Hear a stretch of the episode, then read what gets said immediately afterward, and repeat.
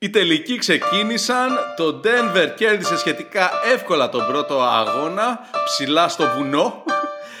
Μάνος Μάρκου μαζί μου, Γιώργος Καβάλος μαζί μου. Παιδιά, καλώς ήρθατε. Μόνο NBA.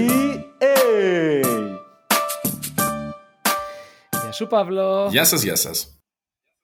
Για πέστε, πώς το είδατε το πρώτο μάτς, πρώτες σκέψεις; Παύλο, θα σου πω κάτι και θα δανειστώ έτσι το όλο αυτό το σκεπτικό από ένα πόντ από τον Big Woz, τον Wozni, αν τον ακούει οποιοδήποτε φίλος. Ε, πήγε as scripted, σαν να λέμε ε, όπως ήταν το σενάριο. Δηλαδή, αν υποθέσουμε ότι θα έλεγες ότι, ok, αν δεν γίνει καμιά έκπληξη, π.χ.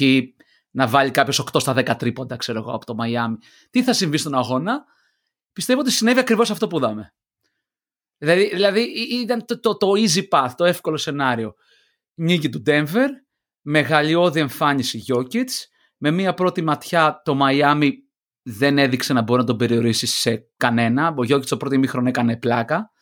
Δεν μπορούσε να τον περιορίσει σε κανένα επίπεδο. Κάποια στιγμή στο τέταρτο quarter με κάποια εύστοχα σου του Miami πήγε κάτι να γίνει, το οποίο δεν έγινε γιατί είπε ο Jokic, ok, ας σκοράρουμε λίγο, και η διαφορά που πήγε να μειωθεί ξανά άνοιξε και όλα καλά. Ε, δηλαδή, να το πω έτσι, αν ήταν κάποιος σενεριογράφος, θα έλεγε ότι είναι το πιο βαρετό σενάριο που μπορούσε να γραφτεί. καμία έκπληξη. το, ενδια... το ενδιαφέρον απ' την άλλη είναι βέβαια. Ναι, ναι, δεν υπήρχε, ήταν όλα προβλέψιμα. Αυτό δεν υπήρχε κάτι τέτοιο. Το ενδιαφέρον όμως όλο αυτό το πράγμα, κατά τη γνώμη μου, είναι ότι είδαμε το πώς προσπάθησαν στην πρώτη τους επαφή οι ομάδες να αντιμετωπίσουν η μία την άλλη. Και αν υποθέσουμε ότι μια ομάδα αυτή τη στιγμή είναι η, η, επιθετική, η καλύτερη επιθετική ομάδα της Λίγκας, δηλαδή το Denver, είδαμε το πώς πήγε να τους προσεγγίσει το Miami. Το μόνο, οπότε αυτό έχει ένα ενδιαφέρον να δούμε τι θα πρέπει να αλλάξουν ή τι θα αποκομίσουν από αυτό ή τι θεώρησαν ότι τους πήγε τελείως στραβά. Και το άλλο που ουσιαστικά μπορεί να πει κάποιος ότι είδαμε είναι το πώς επέλεξε το Denver να αμυνθεί ενάντια στο μαιαμι όπου αυτό που επί της είδαμε να γίνεται σε όλο το μάτς ήταν να παίζει drop ο Γιώκητς από κάτω και να αφήνει τον Αντεμπάγιο να σουτάρει, αλλά χωρίς ο ίδιος να δέχεται καμία πίεση, χωρίς να δέχεται το ξύλο, χωρίς να κουράζεται εν ολίγης να το πούμε. Και κάπως έτσι ήρθαν τα πράγματα. Στα περίεργα, για να κλείσω, θα βάλω και συζητάμε από αυτά, θα βάλω το ότι η επιθετικότητα του Μαϊάμι και ειδικά του Μπάτλερ ήταν εκπληκτικά μειωμένη. Είναι η κούραση, είναι ότι δεν κατάφεραν μέσα στο παιχνίδι να βγάλουν άκρη; Δεν ξέρω τι. Πάντως επιθετικά έτσι η ομάδα που είδαμε εναντίον της Βοστόνης που μύριζαν αίμα, που πήγαιναν προς τα μέσα, που χτυπούσαν τον αντίπαλο που που που, δεν υπήρχε. Θα συμφωνήσω ότι ήταν ακριβώς έτσι όπως το, το περιμέναμε πιθανότατα. Ότι δεν θα έχει απάντηση το, το Miami για τον Jokic. Δεν ήταν και το τέλειο μάτς για τον Denver αυτό έτσι. Δεν έχω τώρα τα στατιστικά μπροστά μου, αλλά ήταν αρκετά άστοχος από το τρίποντο σίγουρα και ο Michael Porter Jr. και νομίζω και ο Τζαμάλ είχε 2 στα 7 τρίποντα, κάτι τέτοιο που έπαιξε πολύ ναι, καλά ναι, γενικά. Το... Αλλά το 2 στα 7 δεν είναι και το καλύτερο. 29% είχαν στα τρίποντα, 29% και 33% το Miami. Ήταν και δύο. Αυτό, ναι. Σχετικά δηλαδή πολύ, πολύ, χαμηλό ποσοστό, ναι. Αλλά ο Michael Porter Jr. το κράτησε αυτό φοβερός στην άμυνα. Δηλαδή πήγε ο Κέιλεμ Μάρτιν να του κάνει και πέρα κάτι, κάνα δύο μαγκές, έφαγε ένα ταπίδι επικό. Έκανε και ένα ταπίδι στον, ε, στον Butler ο, ο, ο Porter. Mm. Όντως αυτό με το, με το drop μου έκανε και εμένα εντύπωση, όπως είπες Μάνο, που δεν είχαν παίξει καθόλου drop, αν δεν κάνω λάθος, μέχρι τώρα η Denver. Αντιθέτω. Ε, όχι, γενικά δεν. Άλλες ομάδες είχαν παίξει και οι, και οι Knicks που παίζουν πάρα πολύ drop και οι Bucks. Ενώ έβαλε πολλούς πόντους ο, ο Bam, είναι οι πόντι που δέχεσαι. Ήταν κάτι floaters, κάτι έτσι σουτάκια από, τα, από το ύψος, ας πούμε, εκεί πέρα των βολών.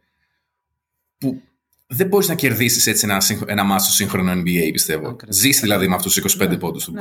Ήταν, ήταν, ήταν επιλογή, άστον εκεί, τραβάμε τον ψηλό πίσω, δεν κουραζόμαστε και ταυτόχρονα όταν είσαι ψηλό και ο Γκώδη πίσω, ουσιαστικά κλείνεις και, κλείνεις και τις διεισδύσεις. Δηλαδή, δεν, δεν, αυτό που βλέπαμε εναντίον τους Βοσκόνη να μπαίνουν μέσα ο Μάρτιν, ο, ο Μπάτλερ, ε, κόπη. Λοιπόν, παιδιά, και επειδή ήμουν πολύ ευγενικός στο τελευταίο επεισόδιο γιατί είχαμε καλεσμένο, πρέπει να κράξω κάποιον και θα κράξω εσάς. Διαφωνώ με τα μισά τουλάχιστον από όλα όσα είπατε και θα σας εξηγήσω γιατί.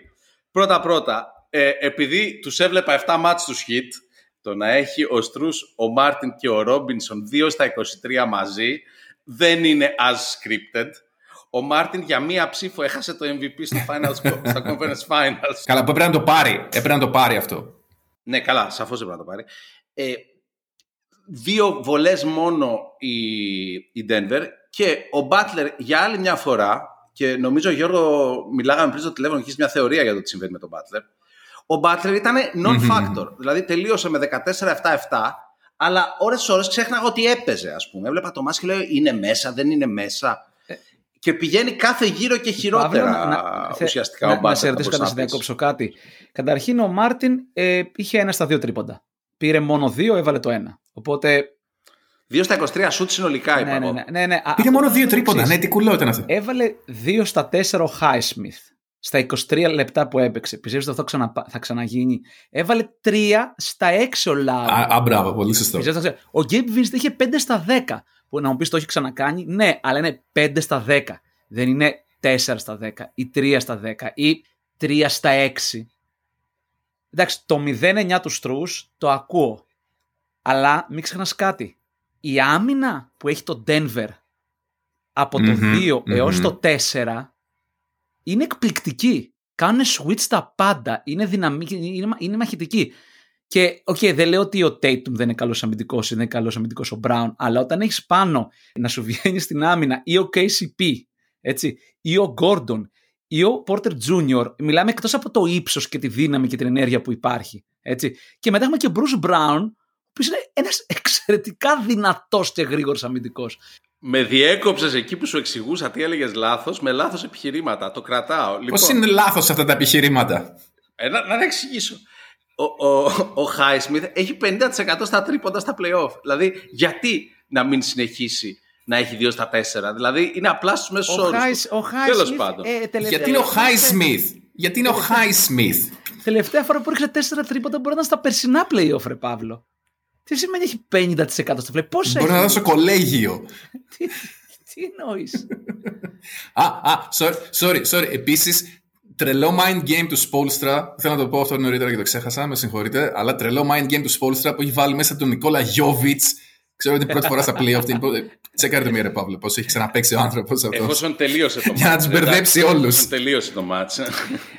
Αυτά, αυτή, αυτή, αυτή, Παύλο, το, το narrative το ότι ο Τάδε είχε τόσο, τόσο τρίποντα είναι απλά ε, ε, ένας λάθος τρόπος ανάγνωσης του παιχνιδιού. Δεν σημαίνει κάτι. Βλέπεις ένα στάτη και λες: Αυτό έχεις σε τόσα. Ο Μάξ 0 στα 9.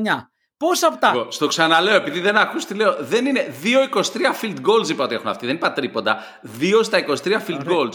Δεν παίζει ο Μάρτιν, ο Ρόμπινσον και ο Στρούς μαζί να σουτάρουν στο 8% ρε φίλε. Πώς να το κάνουμε; Ρε εσύ, να σου πω κάτι. Ο Ρόμπινσον ήταν πολύ κακός όλη τη χρονιά μέχρι που έπαιξε με τη Βοστόνη και ξαφνικά θυμήθηκε ότι είναι, ξέρω ρε παιδί μου, στη φούσκα.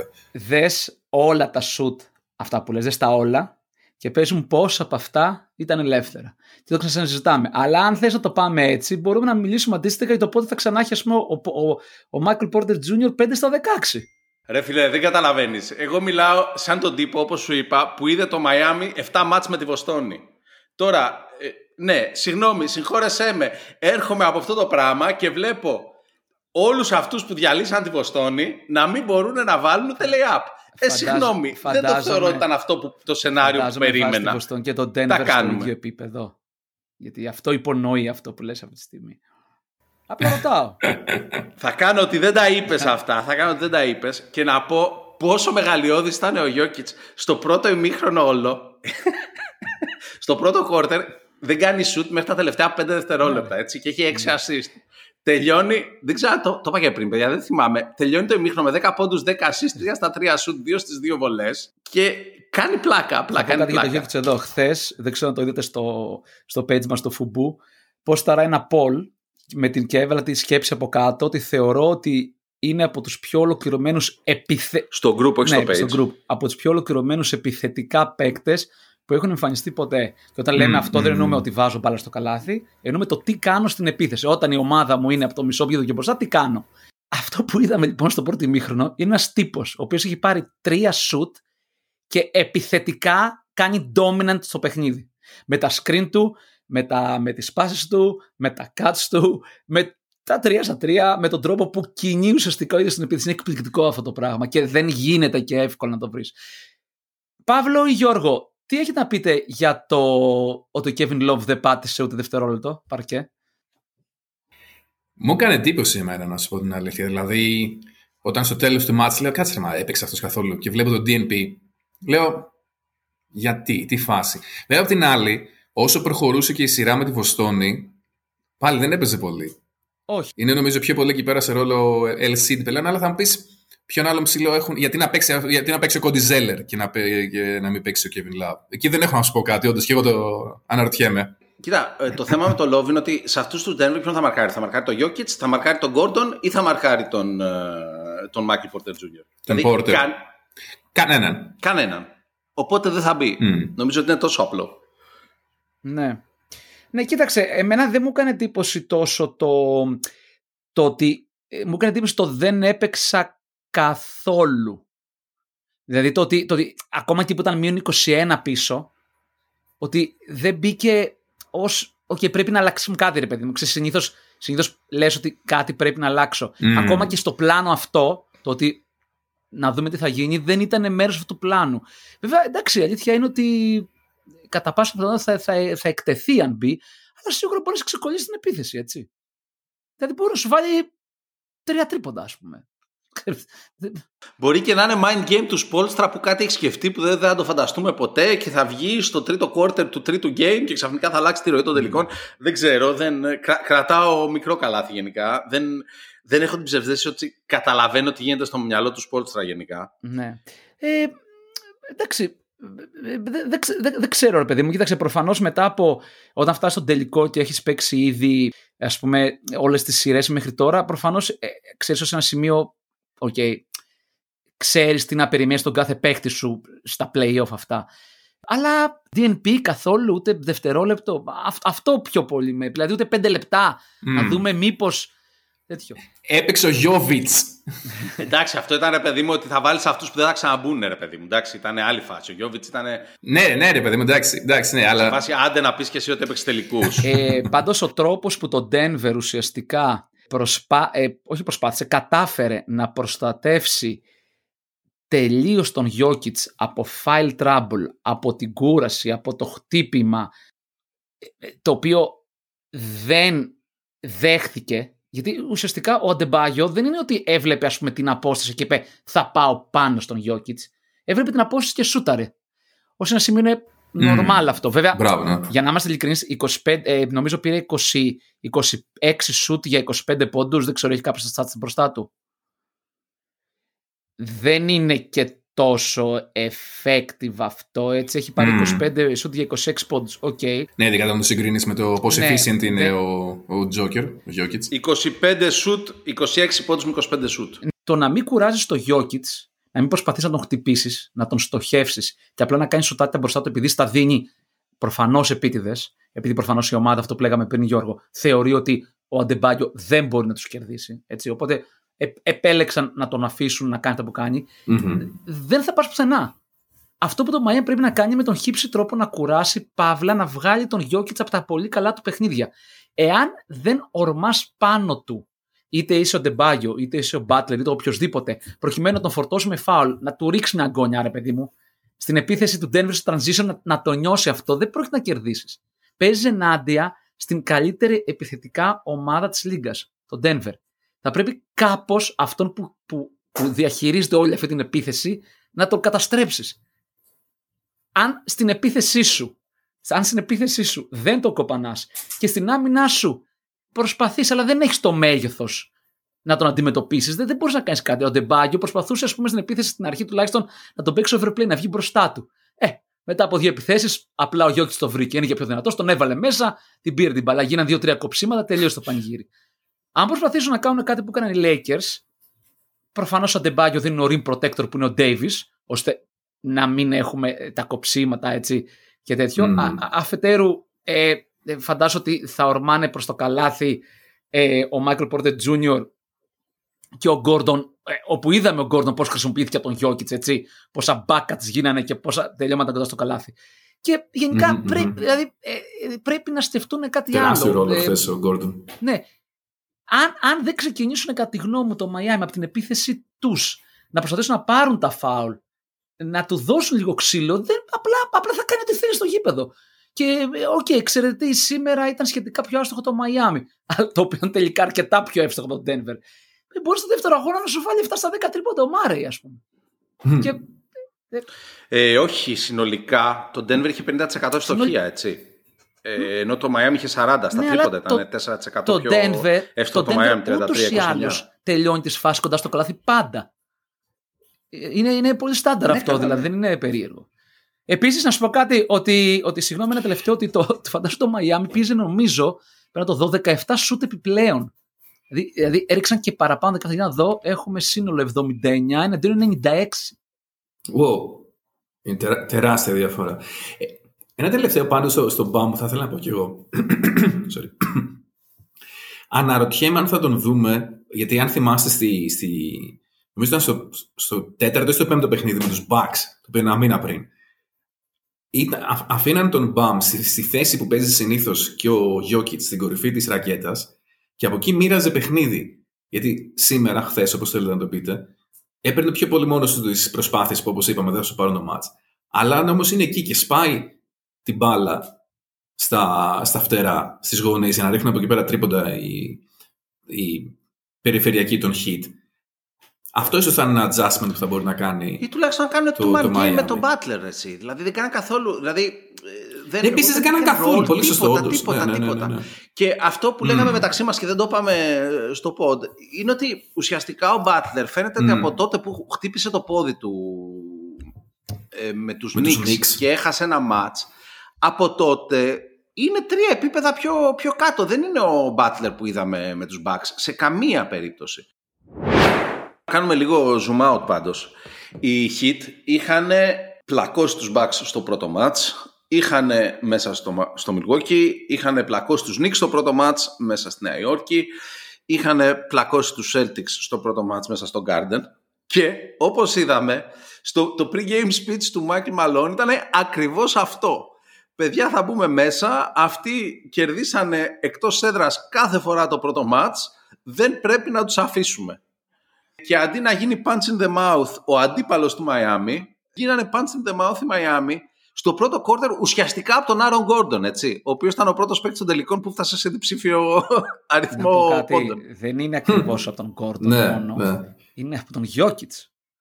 Τα, μι- τα, μισ- τα μισά καλά Κατά τις πάσει του Jokic. ξεκινάνε ή από κάποιο back screen του Jokic όπου τελικά πάει πάσα στον Gordon από τον guard, από τον Μάρι ας πούμε ή είναι από άμεσο ας πούμε high-low γιατί δεν είναι ακριβώς ε, κοντός ο Gordon αλλά τέλος πάντων, πάσα του Jokic προς τα κάτω σε κάποιο κόψιμο. Είναι αυτό που λέγαμε πριν. Είναι ένα dominance ενός παίχτη που δεν έχει σκοράρει επιθετικό.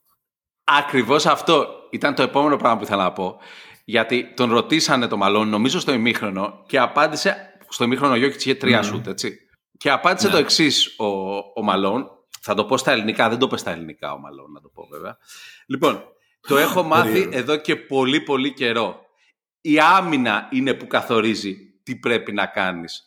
Και ο Νίκολα ποτέ δεν θα κάνει force τα shoot. Και αυτό είναι ακριβώς αυτό που λες, έτσι. Γιατί στο πρώτο quarter, έτσι όπως παίζανε το Γιώκη στην άμυνα, ήταν πιο λογικό να σκοράρει ο Γκόρντον.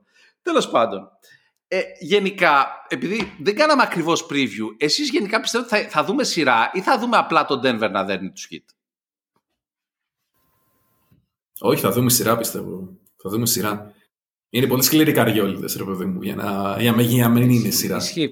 Ε, ξέρεις τι όμως, ε, πρέπει να... Καλά, σίγουρα θα αλλάξουν κάποια πράγματα. Π.χ. πιστεύω ότι στο δεύτερο ή στο τρίτο μάτς, whatever, κάποια στιγμή ο Butler θα πρέπει να γίνει εξαιρετικά πιο επιθετικός. Να παίρνει πιο πολλά σούτα από τον Ναι, Gabe αλλά Vincent, δεν είναι, εγώ δεν είναι αυτό προτείνω. το θέμα. Το θέμα είναι ότι ο Butler σε κάθε αγώνα έχει περίπου 10, 8, 12 βολές κερδισμένες, τις οποίες συνήθως και βάζει. Σήμερα δεν είχε καμία. Μηδέν. Ειλικρινά, δεν ξέρω αν έχει γίνει στη σειρά των playoff Καλά, αυτό μου κάνει τεράστια εντύπωση. Είναι, μεταξύ, είναι ο καλύτερος έμπορος βολών στη Λίγκα.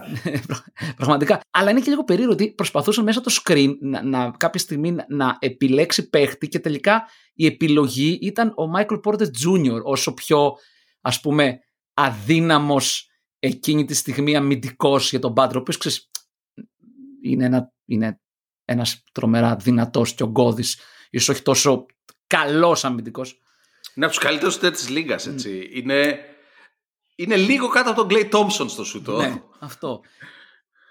Είναι και τρεις έντσες ψηλότερος ε, από τον ο, ε, οπότε, Οπότε σίγουρα πρέπει αυτό. Ε, αλλά από εκεί πέρα, εγώ θα πω το εξής, ότι το Denver, τουλάχιστον όπως είδαμε εναντίον του LA, ε, είναι closers. Μπορούν να κερδίζουν. Δηλαδή το θέμα είναι τελικά αν πάμε σε μάτς τα οποία προς το τέλος δείχνουν ότι οι ομάδες πάνε μαζί, αν θα είναι το Denver το ίδιο καλό σου ήταν και με το LA. Γιατί αν καταφέρει να κάνει κάτι αντίστοιχο. Καλά, άμα πάει έτσι θα πάει 4-0. Ήταν και από τις πιο κλάτσε ομάδες. Ναι, είναι, ναι. Γιατί θα μιλάμε για σκούπα τότε, έτσι, Γιώργο. Καλά, ναι, που δεν νομίζω ότι θα είναι σκούπα. Δηλαδή.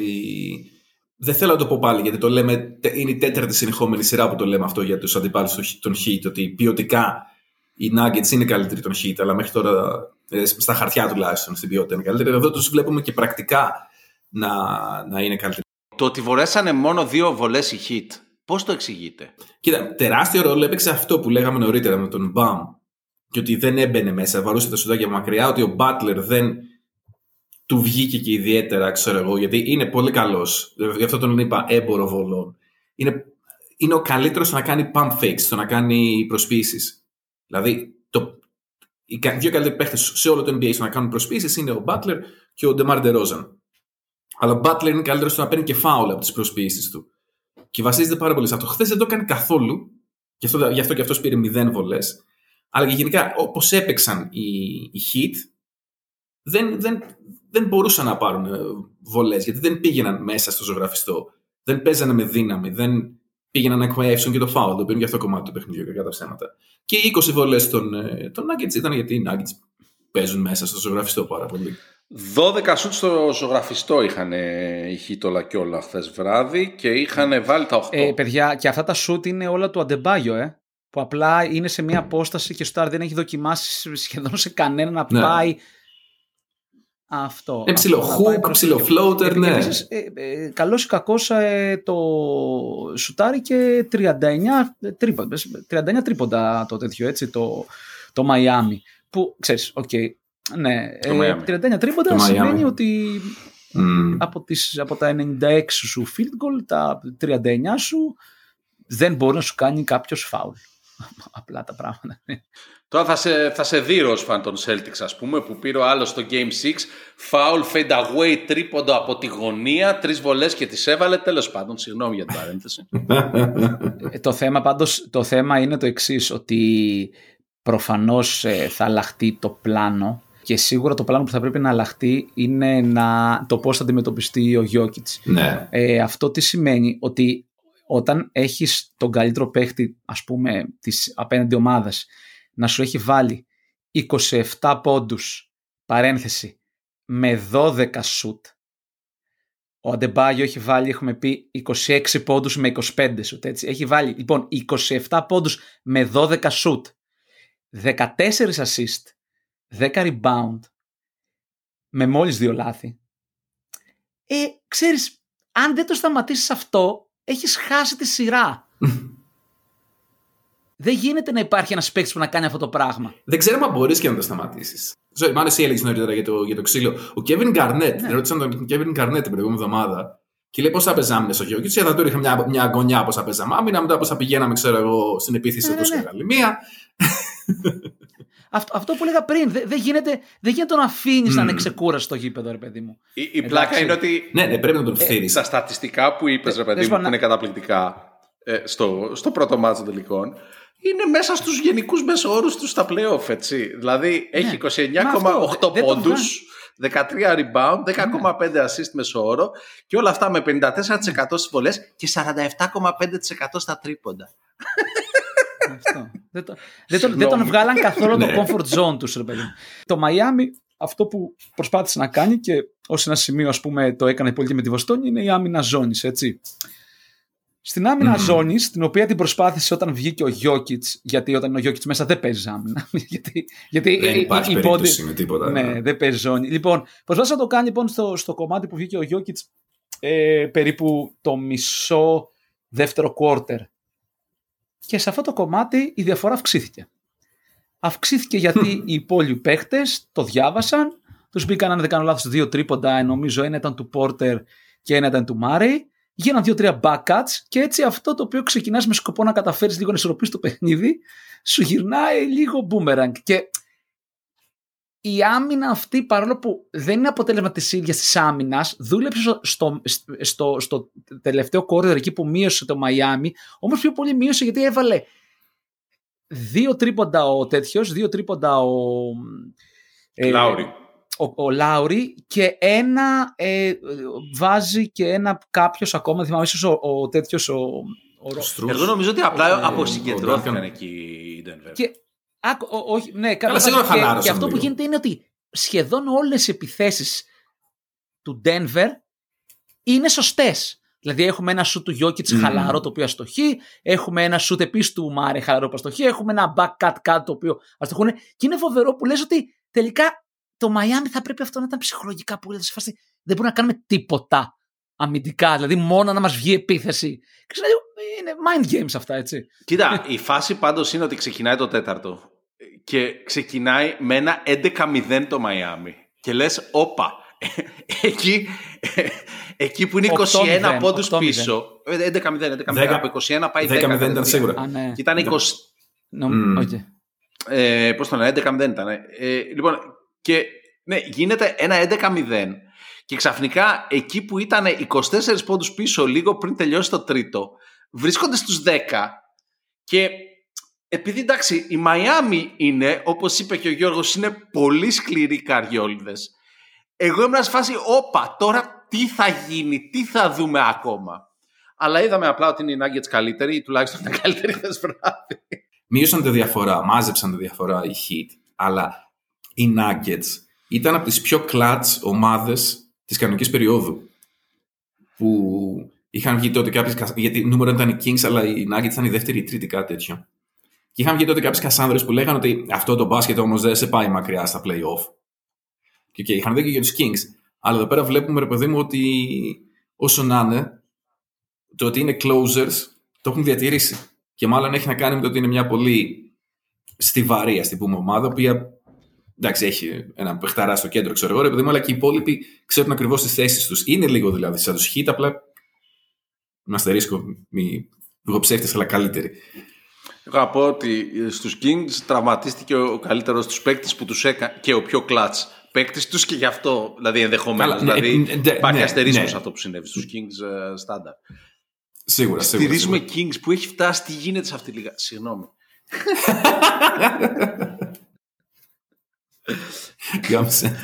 ε, λοιπόν, ε, Μανώ, υπάρχει και κάτι άλλο. Δεν ξέρω τι γνώμη έχεις εσύ γι' αυτό. Το, το γήπεδο του Denver είναι σε ένα υψόμετρο που, έχει λιγο, που αποτέλεσμα του υψομέτρου είναι ότι έχει λιγότερο οξυγόνο εκεί πέρα.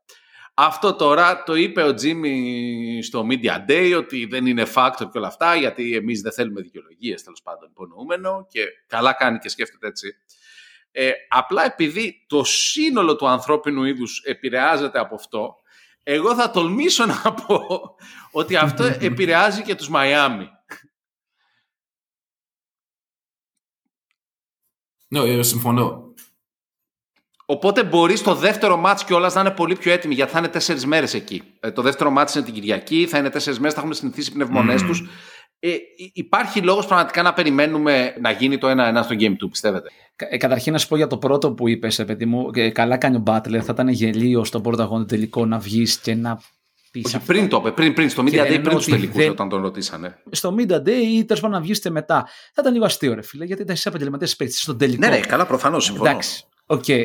Ναι, δηλαδή, δηλαδή okay, αυτό είναι το γιατί με την ίδια λογική θα πρέπει να πούνε οι άλλοι μετά ε, κατεβήκαμε και παίξαμε στο Μαϊάμι που έχει πολύ υγρασία ε, λόγω...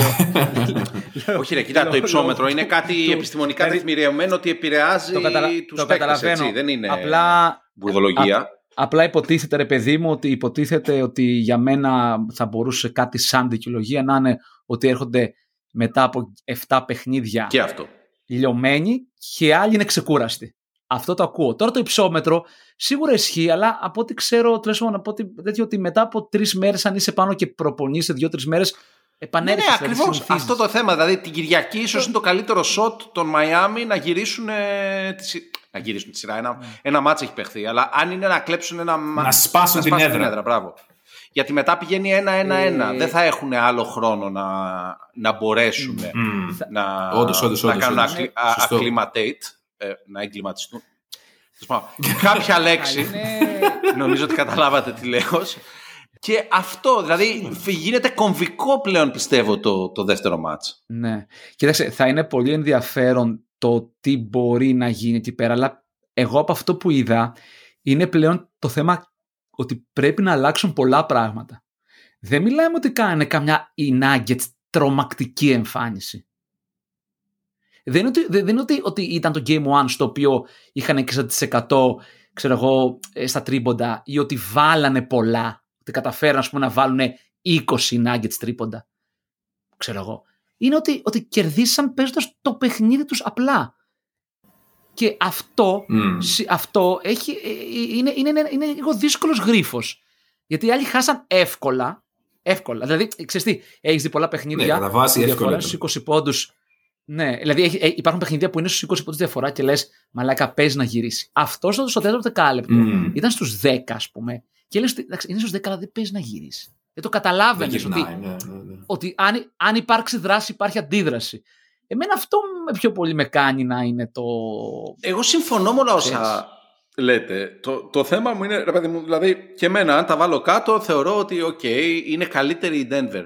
Απλά είναι η τρίτη σειρά στα φετινά playoff από τις τέσσερις που έχουν παίξει η Μαϊάμι, που ε, θεωρώ ότι είναι πολύ υποδεέστερη σαν ρόστερ του αντιπάλου. Τις δύο πρώτες πήρανε. Οπότε κάπου εκεί.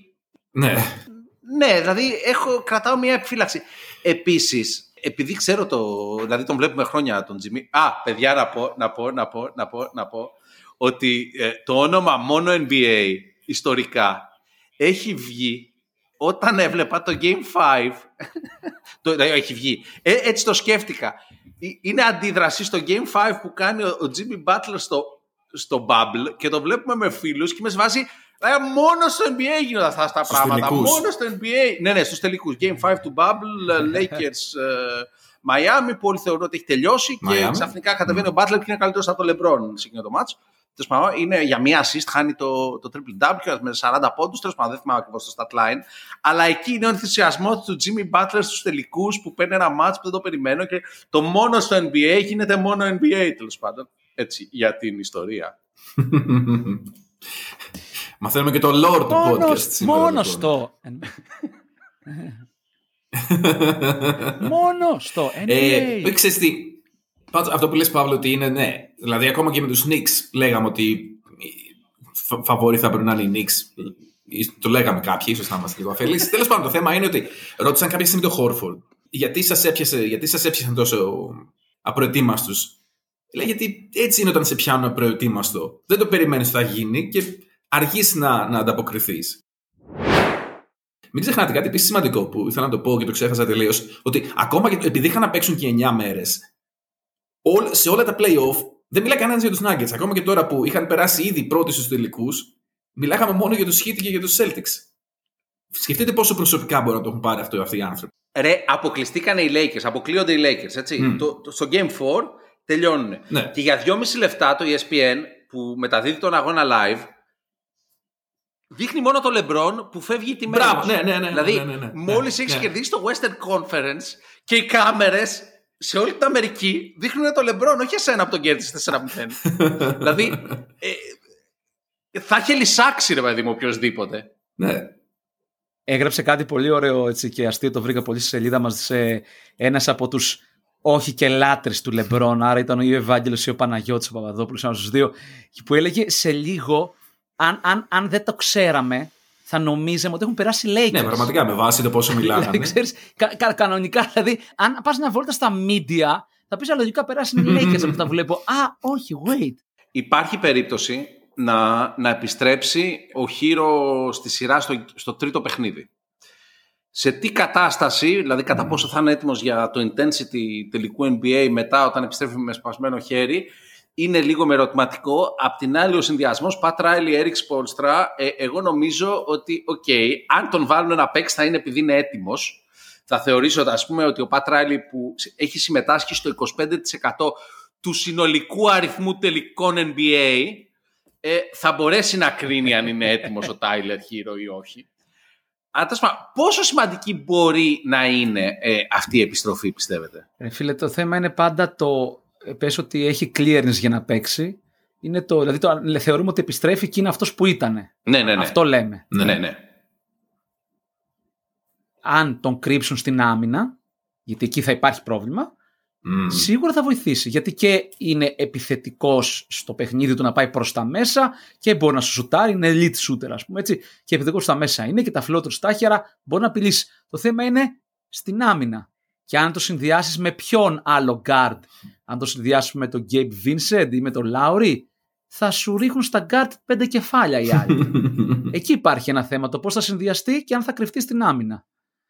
Και ε, φυσικά υπάρχει πάντα το εξής. Αν δεν έχεις καταφέρει να τον κρύψεις καλά στην άμυνα, αν αυτό που θα σου δώσει μπροστά στην επίθεση θα είναι αντίστοιχο από αυτό που θα, δεν θα έχεις στην άμυνα πίσω. Θεωρώ ότι ως ένα σημείο μπορεί να χρησιμοποιηθεί για ένα ξέσπασμα που μπορεί ειλικρινά να σου βάλει σε 5 λεπτά 15 πόντους αλλά ε, παίζεις τελικό ε.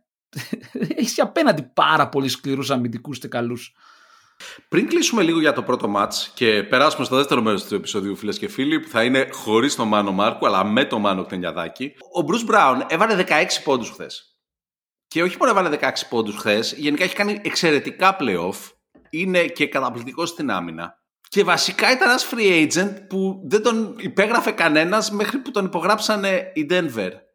Και προσπαθώ να καταλάβω, δηλαδή πόσο καλά χτισμένο είναι αυτό το ρόστερ. Είναι κάτι που με εντυπωσιάζει. Δηλαδή συνολικά είναι όλοι οι παίκτες εξαιρετικοί. Δηλαδή δεν υπάρχει κάποιος να μπει μέσα και να μην είναι ένα σούπερ εργαλείο. Η στελέχωση είναι εκπληκτικό ότι είναι φτιαγμένη έτσι ώστε να συμπληρώνει τα αρνητικά. Δηλαδή, έχεις έναν άνθρωπο τον οποίο, ο οποίος δεν είναι ο καλύτερος αμυντικός του κόσμου, παρόλο που είναι πάρα, πάρα πολύ έτσι, στην άμυνά του consistent, αλλά δεν είναι καλός αμυντικός και είναι ο Γιώκητς. Τι θα κάνεις προκειμένου να μην σε νοιάζει αυτό, έτσι, δεν έχεις rim protector, παιδί. Από κάτω έχεις το Γιώκητς. Είναι ο καλύτερος παίκτης μάλλον του κόσμου, αλλά δεν είναι ο rim protector. Όταν βγαίνει υπάρχει πρόβλημα, κάνει τα πάντα και παίρνεις παίχτες οι οποίοι βοηθάνε το επιθετικό παιχνίδι του Γιώκητ, που κόβουν, που μπορούν να σουτάρουν, που είναι σκληροί αμυντικοί, που μέχρι έχεις δει τα screen που δίνει όποτε δίνει ναι, Brown. Ναι, ναι. Είναι διανόητο. Είναι, είναι ένας ένας μαχητής. Ακριβώς το ίδιο λοιπόν και με τον Γκόρντον. Είναι η ίδια φάση ακριβώς. Και συμπληρώνεις τρομακτικά σωστά έναν παίχτη δίπλα και ειδού το αποτέλεσμα. Και φυσικά αυτοί οι παίκτε, επειδή ε, τους ανεβάσει ο γιο τη, λάμπουν εν τέλει, παιδί μου. Ξέρεις, είναι αυτό το ότι ξέρουμε τι πρέπει να κάνουμε. Ξέρουμε όταν κάνουμε το σωστό θα ανταμυφθούμε από μία πάσα. Θα ανταμυφθούμε από ένα ελεύθερο σουτ στη γωνία. Το λέγαμε με τον Γιώργο πριν στο τηλέφωνο, πριν, πριν ξεκινήσουμε την ηχογράφηση, πόσο απίστευτα selfless είναι και οι ηγέτες και των δύο αυτών ομάδων. Δηλαδή και ο Μπάτλερ και ο Γιώκητ σε καμία φάση δεν αισθάνεσαι ότι τους νοιάζει τι στατιστικά θα γράψουν και δεν θα πω ονόματα, αλλά γενικά είναι κάτι εξαιρετικά refreshing ότι αυτοί είναι οι δύο ηγέτες που φτάσαν τις ομάδες τους στο τελικό. Μαζί και πάλι φίλες και φίλοι, κάναμε μια τράμπα, πήραμε τον ε, Μάνο Κτενιαδάκη, δώσαμε τον Μάνο Μάρκου. Καλώς ήρθες. Καλώς σας βρήκα παιδιά. Να σας πω παιδιά ότι μόλις, μόλις πριν ξαναμπούμε να εχογραφήσουμε, ε, υπογράψανε οι Suns στο Vogel. Τον Φρανκ; Ε, δεν το έχω σκεφτεί πολύ. Τον Φρανκ τον Vogel. Και, αλλά γενικά στην ιδέα να υπογράφουν πρωταθλητή προπονητή ομάδες που και καλά πηγαίνουν για πρωτάθλημα, ε, εγώ είμαι υπέρ. Ε, δεν θα μιλήσω για τους Bucks γιατί είμαι πολύ συγχυσμένος. αλλά τέλος πάντων, ε, Vogel στους Suns, πώς το βλέπετε; Δεν νομίζω να διαφωνεί κανένας με αυτό το signing, έτσι. Πραγματικά. Είναι ένας πάρα πολύ καλός ε, προπονητής. Το έχει αποδείξει και στους Pacers και στους ε, και στους Lakers όπου πήρε και πρωτάθλημα. Είναι πολύ καλύτερο signing από αυτό που κάνουν οι Bucks. Πάσα σε σένα. ε, το signing αυτό όμως ε, και σε επίπεδο του να κρατήσει τον κορμό σου νομίζω μετράει και σίγουρα μπορείς να κρατήσεις και έναν Durant πιο εύκολα αν έχεις έναν αναγνωρισμένο προπονητή, έτσι. Καλά, τι να κρατήσει, έχει άλλα τρία χρόνια συμβόλαιο. Εντάξει, Kevin Durant είναι, μπορεί να έλεγε παιδιά δεν μ' αρέσει, θέλω να φύγω. Ναι, ακριβώς. Σωστό και αυτό. Σωστό και αυτό. Ε, ναι, δεν υπάρχει εμβολία. Ναι, ρε παιδί μου, στέλνεις ένα σημάδι ότι είναι win now. Ρε παιδί μου. Ναι. Στέλνουμε και τον προπονητή ναι. που έχει πάρει πρωταθλήματα. Ναι. Mm. Δηλαδή. Εντάξει, υπάρχουν ακόμα. Ακούει κανείς το Milwaukee; Κανείς, ε. ναι. Όχι, γιατί ξέρεις, θα βγουν, ε, πρέπει να του δώσουμε μια ευκαιρία και όλα αυτά. Γιατί ναι. Γιατί όταν είναι, μπαίνει ο superstar σου στο prime του, ας πούμε, είναι η στιγμή για να κάνεις experiment με προπονητές που δεν έχουν ποτέ κοτσάρι. Τέλος πάντων. Συγγνώμη, τώρα έχω και εγώ. Εντάξει, να σου πω κάτι. Με τον Ντόκα δεν πήγε άσχημα, ούτε με το φετινό σας. Άρα αυτό βλέπουν οι Bucks και χαίρονται. Ρε παιδί μου, θέλω να σε ρωτήσω κάτι, ρε Παύλο, γιατί εγώ από αυτά που διάβασα, από αυτά που διάβασα, ο Γιάννης τον ήθελε. Μπορεί να έχουν μια κάποια. Όχι, εγώ δεν, δεν το πιστεύω καθόλου ότι έγινε αυτό έτσι. Λες να το βγάλανε οι Bucks για να δικαιολογήσει. Ναι, ναι, όχι, είναι ρε παιδί μου. Κοίτα, έχω γενικά την εντύπωση ότι επειδή ο Γιάννης είναι πάρα πολύ Καλός. καλοπροαίρετος κατά βάση, ναι. τον εκμεταλλεύονται. Διότι ο Νέρς, λοιπόν, αυτά που λέω δεν μπορώ να τα αποδείξω ακριβώς, αλλά να δούμε τα events που ξέρουμε πώς ακριβώς γίνανε. Να μην γίνει μήνυση από τις Bucks, πρόσεξε τι θα πεις. Καλά, άμα θέλει να μου κάνει το Milwaukee μήνυση, εντάξει, θα καλέσω για μάρτυρα το Γιάννη. Το ακούσατε αυτό με Live from the courtroom θα βγάλουμε. Πάμε. λοιπόν, λοιπόν, όχι, στα πολύ σοβαρά έχουν, κάνουν interview το Vogel, τον Nurse, τον Adrian Griffin και έναν άλλο που δεν θυμάμαι αυτή τη στιγμή. Λοιπόν, και βγαίνει ότι ο Nurse γενικά τον θέλουν πολύ στο front office κτλ. κτλ. Και μετά βγαίνουν, βγαίνουν, αρχίζουν και βγαίνουν rumors ότι ναι, τον θέλουν τον Nurse, αλλά υπάρχουν και κάποιοι μέσα στο organization οι οποίοι δεν τον θέλουν τον Nurse. Και λίγο μετά ο Νέρς βγαίνει και λέει ότι εγώ δεν θέλω να. Δεν θέλω, ξεχάστε με, μη με υπολογίζετε, I'm out. Ναι. Λοιπόν, και ξαφνικά βγαίνει μετά από αυτό ότι θα πάρουν τον Γκρίφιν και ότι αυτό είναι επιλογή του Γιάννη. Τώρα, στα πολύ σοβαρά, είσαι, μιλάς με ένα προπονητή ο οποίος έχει πρωταθλήματα. Βγαίνουν τα πρώτα reports ότι τον θέλεις. Μετά βγαίνουν reports που λένε ακριβώς το αντίθετο. Δηλαδή, καραγκιόζηδες και όταν αντί να πάρεις τον πρωταθλητή παίρνεις τον βοηθό του το φορτώνεις στο ότι αυτό ήταν επιλογή του Γιάννη. Και τώρα το επιλογή του Γιάννη μπορείς να διαβάσεις όπως θέλεις έτσι. Μπορεί να είναι ότι του είπανε σκεφτόμαστε Γκρίφιν και ε, τους είπε οκ δεν θα πάω κόντρα. Μπορεί να τον ρωτήσανε ε, τον Γκρίφιν πώς το βρήκες να τους είπε πολύ καλά. Απλά δηλαδή ότι γίνεται όλο αυτό το πράγμα και γίνεται όλο μέσα από διαρροές, από leaks. Δηλαδή δεν βγήκε κανένας επίσημα να πει, δεν βγήκε ο Γιάννης, δεν, δεν βγαίνει τίποτα επίσημα. Απλά γίνεται η, η, επιλογή του βοηθού του Νέρς και το φορτώνουμε στο Γιάννη. Ρε παιδί μου, Εγώ δεν το πιστεύω. Ε, κοίταξε, όσο είσαι ακόμα σε επίπεδο διαπραγματεύσεων, ε, δεν μπορεί να βγαίνει ο καθένας να σου κάνει δηλώσεις ότι αν ναι, είμαστε εκεί και είμαστε εκεί και έτσι αλλιώς. Από εκεί πέρα, αυτό λίγο το γαϊτανάκι θύμισε λίγο δηλαδή σαν το front office ε, των Bucks να έχει πάθει λίγο αντιπρόεδρο Εδεσαϊκού αλλά δεν πειράζει, το προσπερνάμε και θα δούμε... Ναι και πάνε δύο-τρία χρόνια που, από τότε που έχει αλλάξει η ιδιοκτησία είναι ε, αντιπρόεδρος Εδεσαϊκού. ε, εντάξει ναι, αλλά πήραν το πρωταθληματάκι τους. Είχε ένα stable organization ε, στημένο σωστά ναι, ε, με το τέλος του πώς είχε πάει αυτό το organization, κατάφερες και πήρες πρωτάθλημα και μετά σιγά σιγά καταρρεί το organization. Δηλαδή, ναι, προφανώς. Το ίδιο έγινε και με τους Sixers, ρε φίλε. Όσο ήταν ο Χίνκι, πηγαίναν όλα καλά. Χρόνο με το χρόνο άλλαζε το management, δεν φαινόταν αμέσως στο γήπεδο αυτό. Σιγά σιγά καταραίαν οι Sixers. Ναι, αλλά έβγαλαν, πήραν επιτέλους ε, MVP ο Τζοέλ Έτσι. Πήρανε τον Έρση Sixers, πήρανε τον Έρση, γι' αυτό σου μιλάω για κανείς, δεν, κανείς δεν καταγγέλει, κανείς δεν καταγγέλει το downgrade που κάνανε οι Sixers, οι οποίοι είχαν τον Doc, έναν γιατρό και τώρα πήραν τον Έρση, έναν νοσοκόμο. Αυτό είναι το μεγαλύτερο downgrade που έχω δει στο σύγχρονο NBA. Κοίτα, για το fanbase, ε, μετά που σε κοτσάρει ο Doc Rivers θέλεις νοσοκόμο. νομίζω είναι πολύ σωστή. Δύο στα δύο. Είμαι περήφανος για εσάς. Είμαι περήφανος. Λοιπόν, και να σταματήσουμε τα καραγκιοζηλίκια. Όχι, ε, θα συνεχίσουμε. Τέλος πάντων, στα πολύ σοβαρά. Σε αυτό που γίνεται σε αυτούς τους τελικούς. Και επειδή τώρα με τους coach και όλα αυτά, μιλάμε για team building και όλα αυτά. Να δούμε λίγο οι ομάδες που είναι στους τελικούς, ποιους έχουν για παίκτες. Είναι εξωφρενικό έτσι.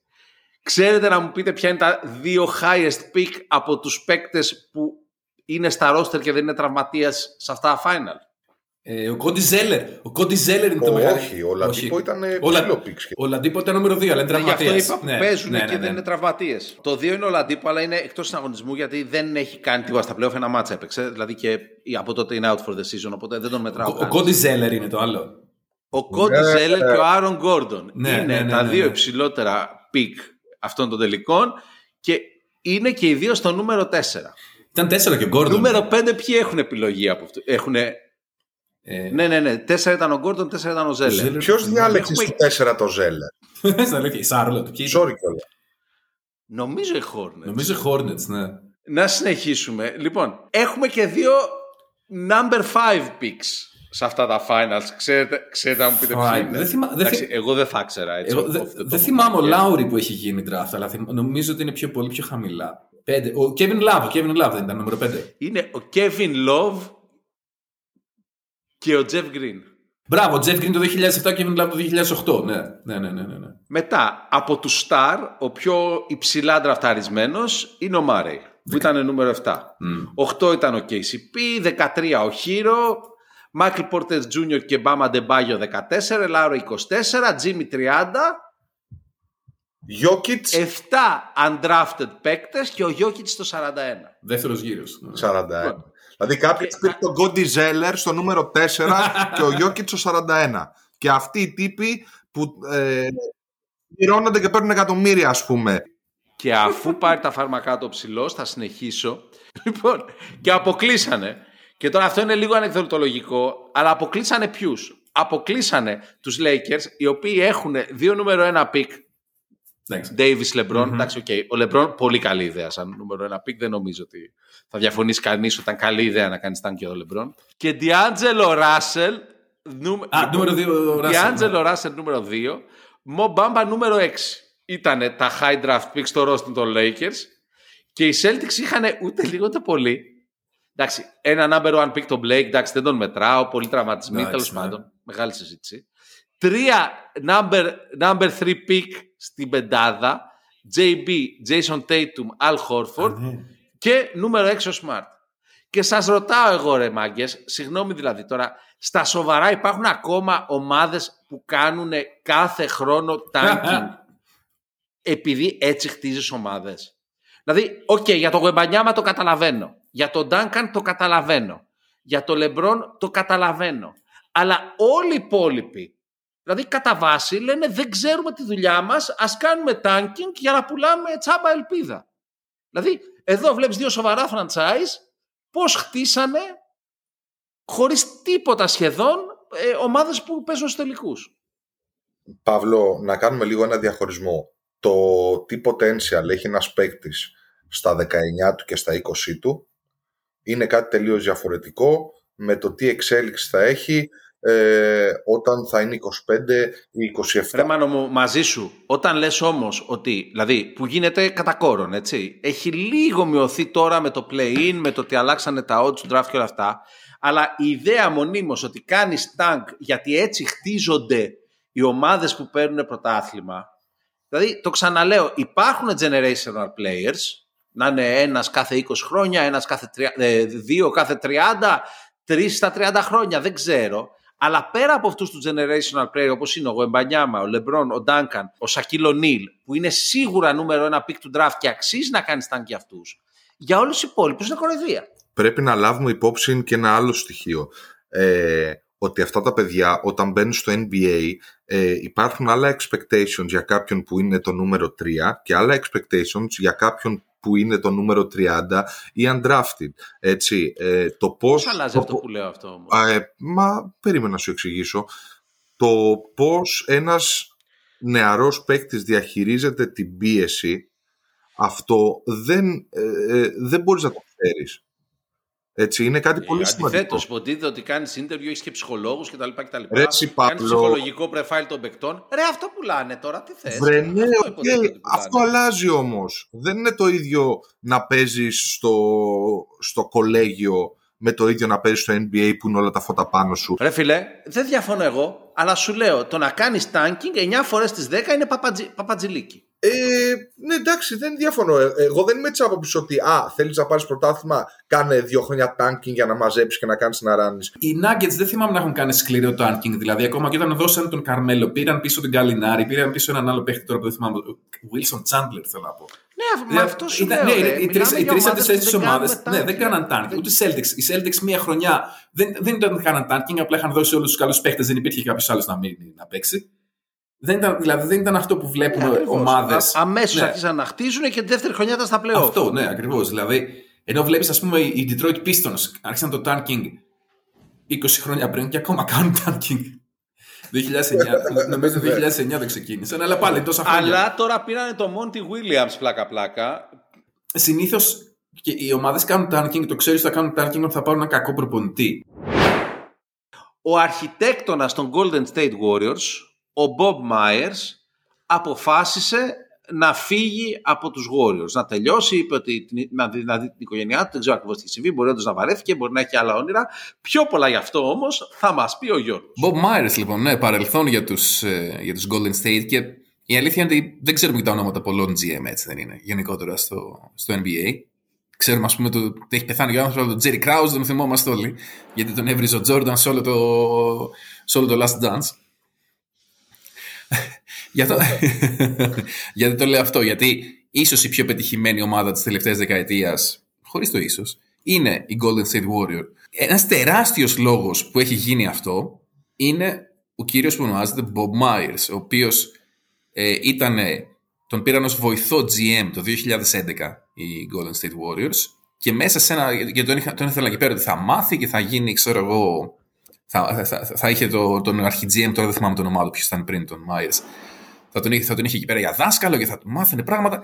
Τίποτα από όλα αυτά. Μέσα σε 12 μήνες έφυγε ο άλλος, ο Μπομπ Μάιερ έγινε αρχι GM.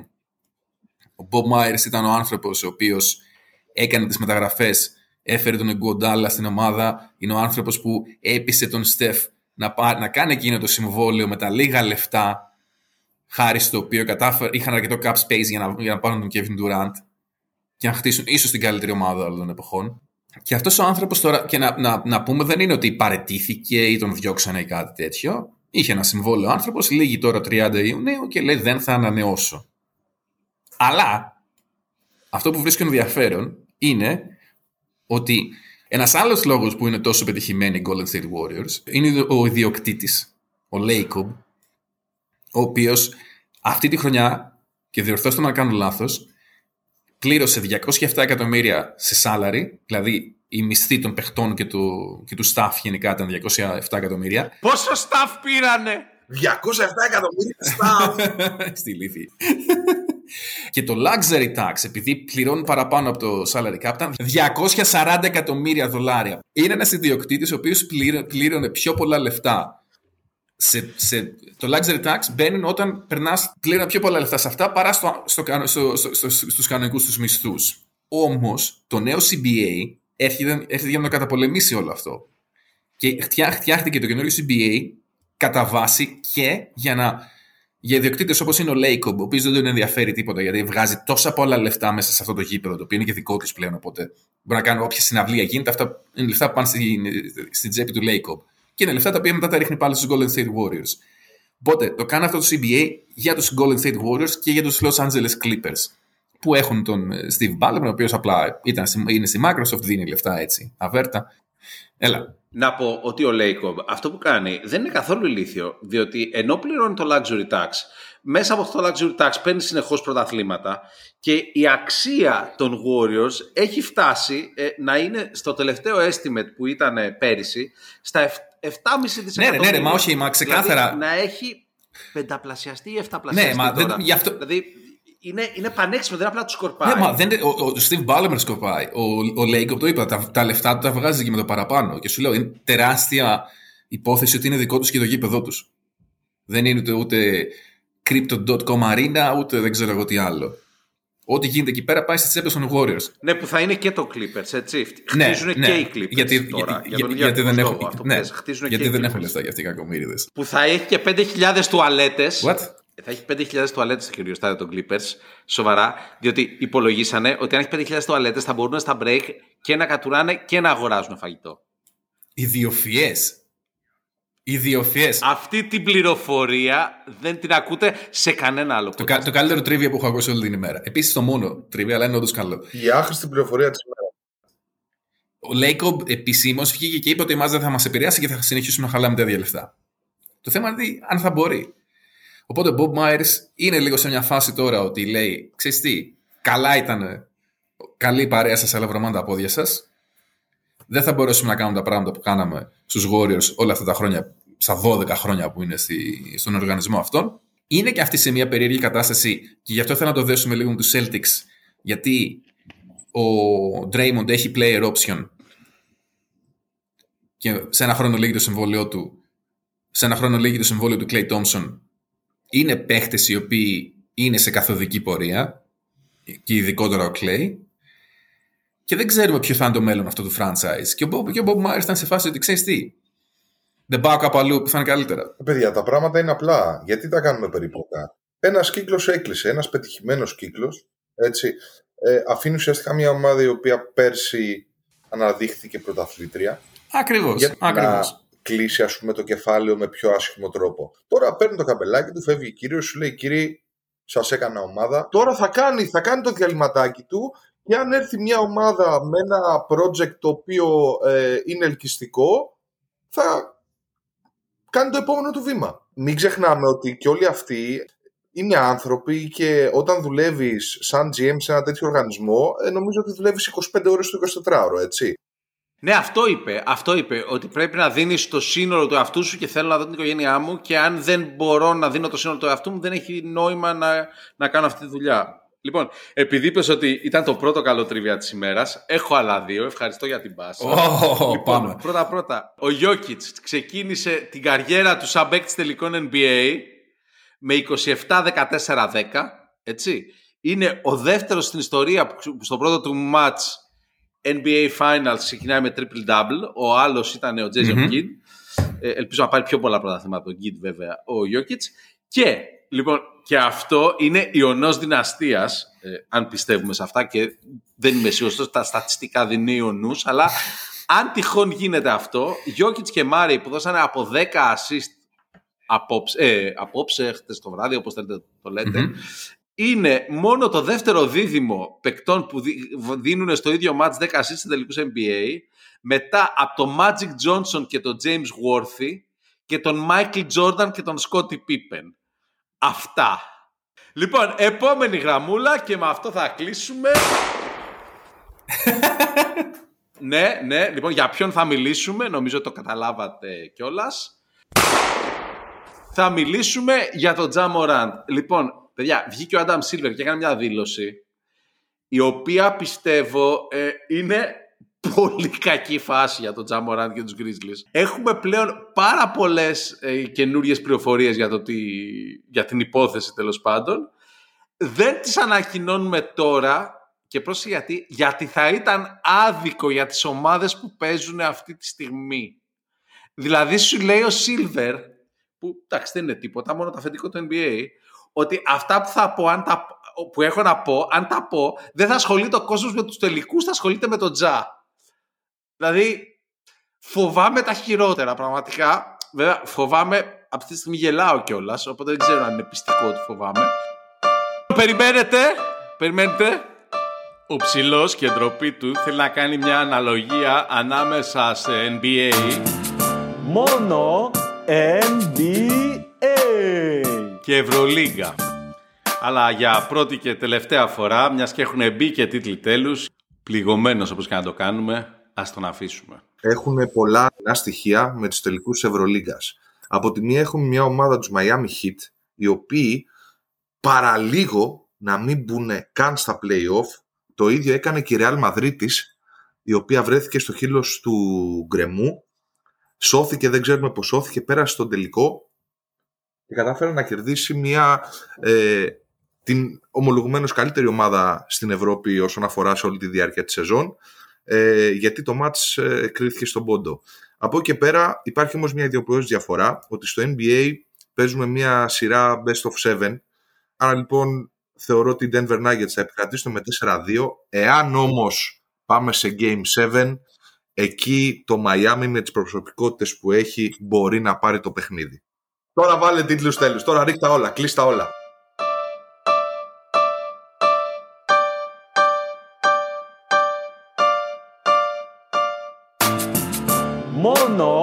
Μόνο NBA.